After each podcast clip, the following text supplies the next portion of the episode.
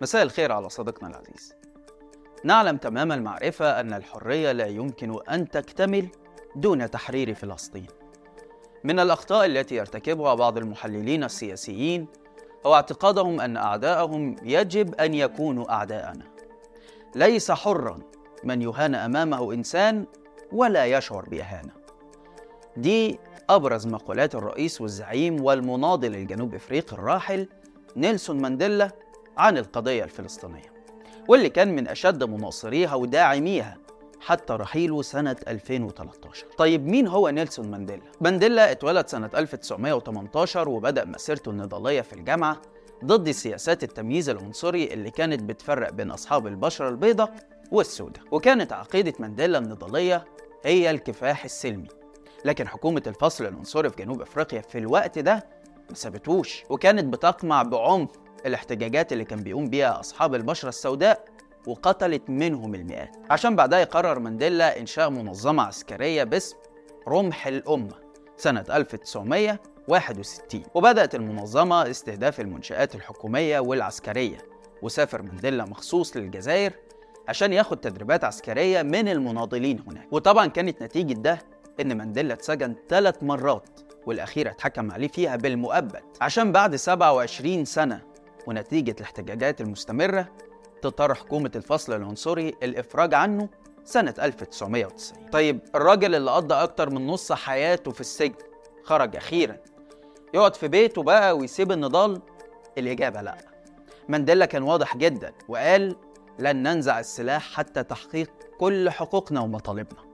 وبعد مفاوضات طويلة ونضال أطول انتهت سياسة الفصل العنصري في جنوب أفريقيا سنة 1993 ونال مانديلا جائزة نوبل للسلام. وكان ثمار النضال ده هو تبني جنوب أفريقيا دستور جديد عادل وأقرت كل الحقوق لكل مواطني جنوب أفريقيا على قدم المساواة.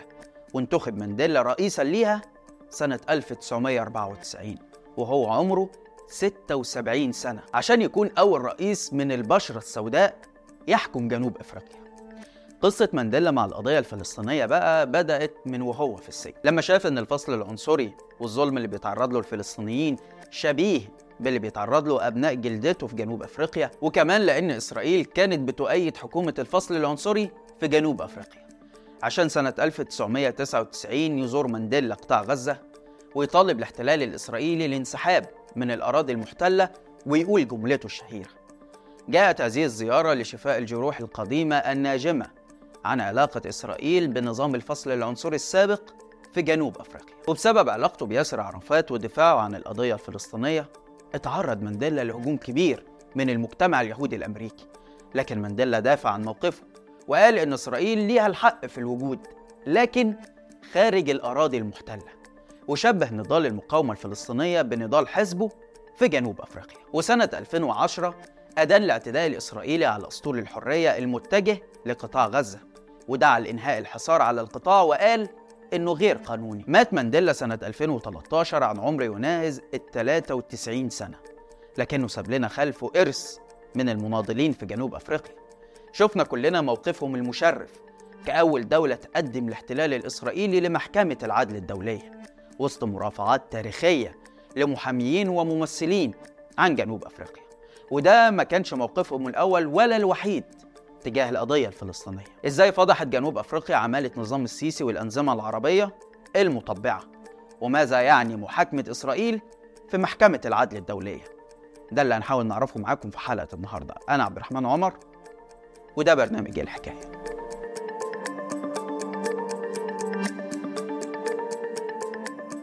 For the past 96 days, Israel has subjected Gaza to what has been described as one of the heaviest conventional bombing campaigns in the history of modern warfare. Palestinians in Gaza are being killed by Israeli weaponry and bombs from air, land, and sea. South Africa will not be standing alone.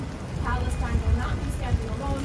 And there are armies of lawyers prepared to help them stand with you Palestinians in Gaza are subjected to relentless bombing wherever they go. They are killed in their homes, in places where they seek shelter, in hospitals, in schools, in mosques, in churches. أهلا بيكم دي مقتطفات من مرافعة تاريخية لممثلة جنوب أفريقيا القانونية عديلة حسين أثناء جلسة محاكمة الاحتلال الإسرائيلي في لاهاي بهولندا واللي استعرضت فيها جرائم الإبادة الجماعية اللي بترتكبها إسرائيل بحق الشعب الفلسطيني في قطاع غزة. ناس ولا عندها حدود مع قطاع غزة ولا بيتكلموا نفس لغة الفلسطينيين ويمكن حتى مش بينتموا لنفس الديانة وكمان مفيش أي رابط عرقي. لكن رغم كده عملت جنوب أفريقيا اللي عجزت أنظمة عربية عنه في التضامن مع أهلينا في قطاع غزة المحاصر ومش بس كده. دي كمان كشفت خيانتهم وعملتهم للاحتلال الإسرائيلي. تخيل كده معايا يا صديقي يكون عندك مشكلة في بيتك وفي مجرم بيهددك أنت وولادك وكل عيلتك وعمال يقتل كل يوم فيكم وأهلك وجيرانك واقفين يتفرجوا عليك ومحاصرينك. ولا أنت عارف تعالج اللي بيتصاب ولا عارف تجيب أكل وشرب ومستلزمات الحياة اللي بتعينك على المقاومة.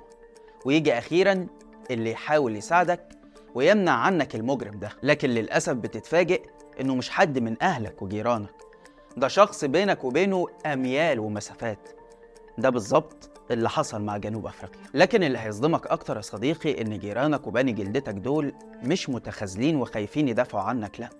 دول بيساعدوا عدوك علشان يقضي عليك. ويجي واحد منهم يقترح على عدوك ينقلك لصحراء النقب لحد ما يخلص على شوية المقاومين ولو حب ممكن يبقى يرجعك.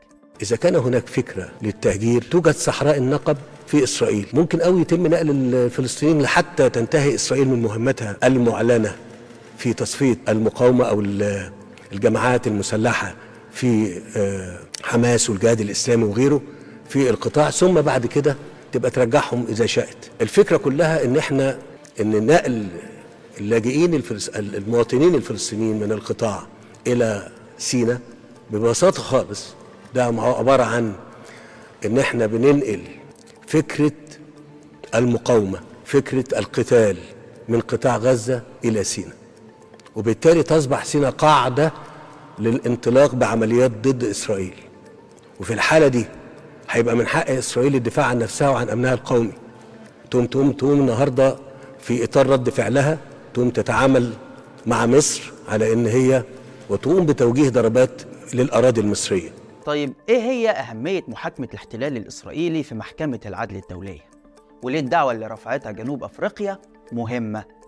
أنا هقول لك. تهمة الإبادة الجماعية اللي اتهمت بيها جنوب أفريقيا إسرائيل تعرفها في القانون الدولي إنها سياسة قتل جماعي منظمة تقوم بها حكومة أو جهة معينة ضد طائفة أو جماعة من الناس على أساس ديني أو عرقي أو قومي أو سياسي. والإبادة الجماعية هي جريمة دولية بتفرض دول العالم عقوبات على الدول أو المنظمات اللي بيمارسوها وتحاكم بسببها قادة صرب تم اتهامهم بارتكاب الإبادة الجماعية في مذبحة سربرينيتشا في البوسنة وقامت صربيا بعد كده باعتقالهم. طبعا واضح جدا للقاصي والداني إن اللي بترتكبه إسرائيل ضد الفلسطينيين في غزة هو إبادة جماعية وجريمة دولية يعاقب عليها جميع القوانين الدولية لأنها جمع كل الجرائم وبأقذر أساليب الحرب.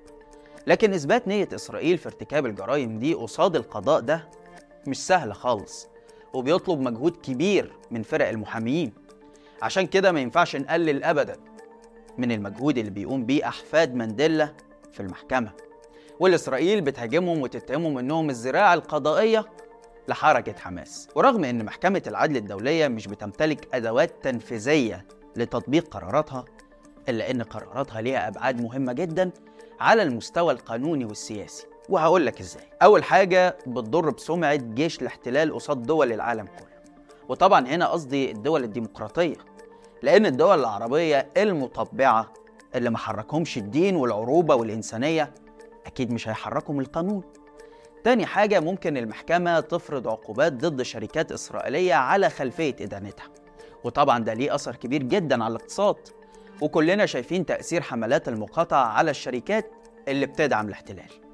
كمان لو صدر قرار إدانة ضد إسرائيل فده هيخلي مسؤولين وجنرالات في جيش الاحتلال عرضة للملاحقة القضائية والاعتقال حال سفرهم زي ما ذكرنا مثال مذبحة سربرينيتشا وعشان كده إسرائيل في الأيام الأخيرة بقت بتفرض حظر على أسماء الضباط والجنود لكن طبعا الأفضل إن المقاومة تحاكمهم في غزة أول بأول. طيب إزاي جنوب أفريقيا قدرت تحاكم الاحتلال في محكمة العدل الدولية؟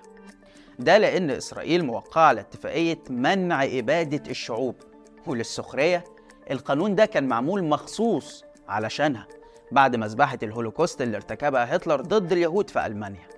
ومهما كانت نتائج المحاكمة سواء بإدانة إسرائيل أو لأ فعلى الأقل المحكمة هتضغط في بعض الأوضاع زي مثلا دخول المساعدات لقطاع غزة المحاصر.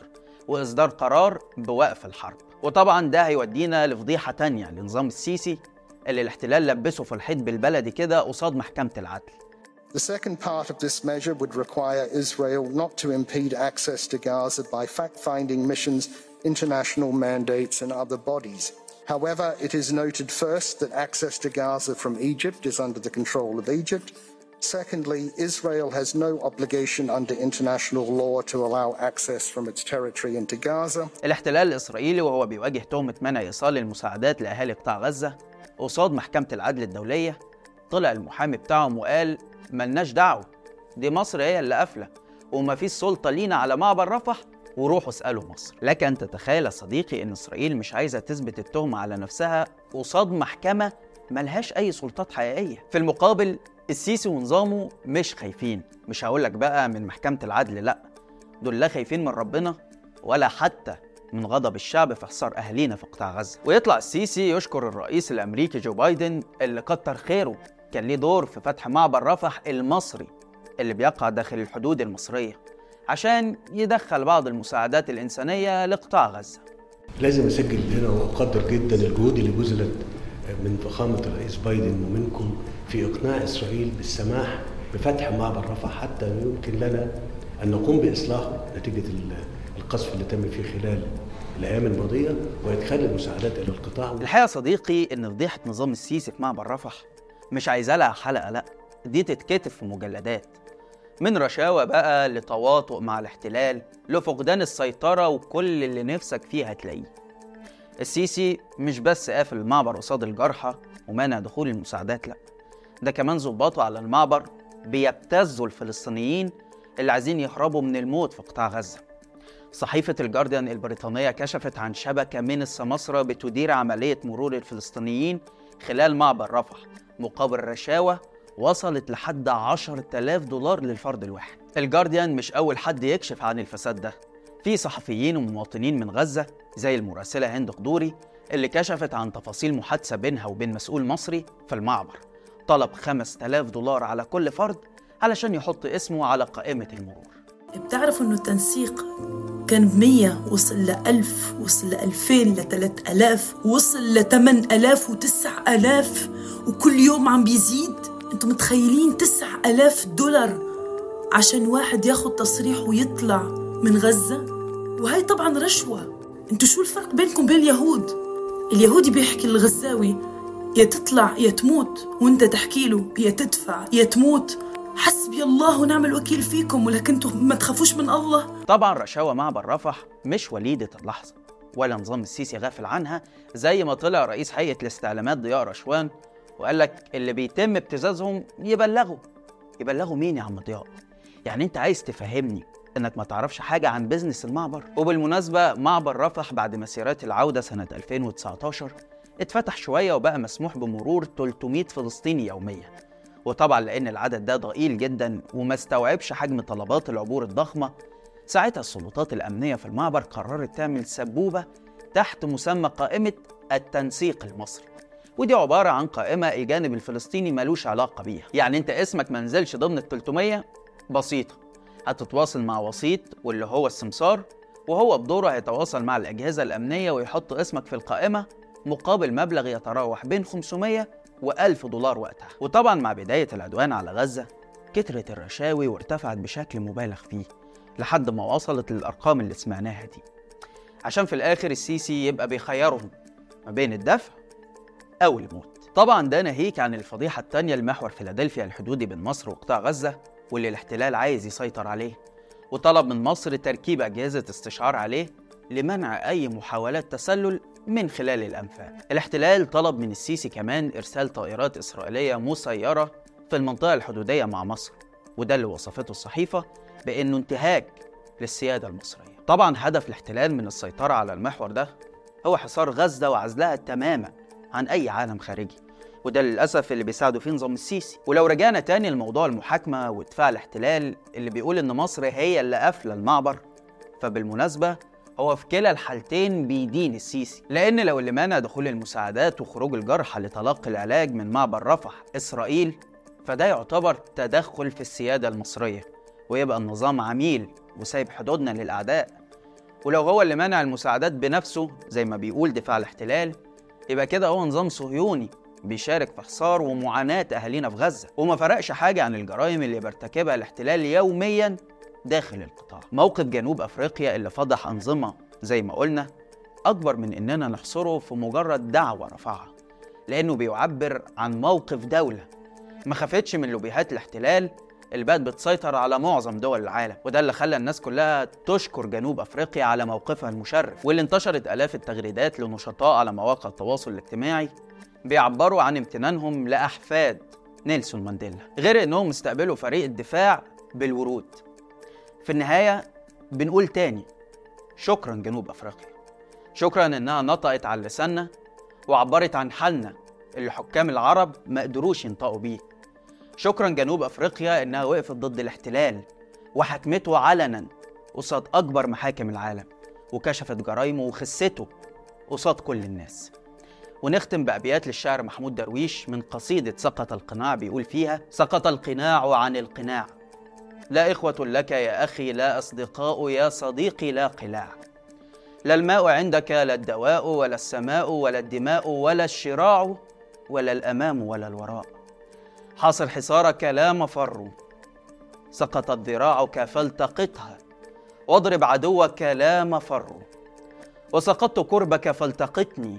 واضرب عدوك بي فأنت الآن حر حر وحر. قتلاك أو جرحاك فيك ذخيرة. فاضرب عدوك لا مفر. أشلاؤنا أسماؤنا حاصر حصارك بالجنون وبالجنون وبالجنون. ذهب الذين تحبهم ذهبوا. فإما أن تكون أو لا تكون. سقط القناع عن القناع سقط القناع. ولا أحد إلاك في هذا المدى المفتوح للأعداء والنسيان. فاجعل كل متراس بلد.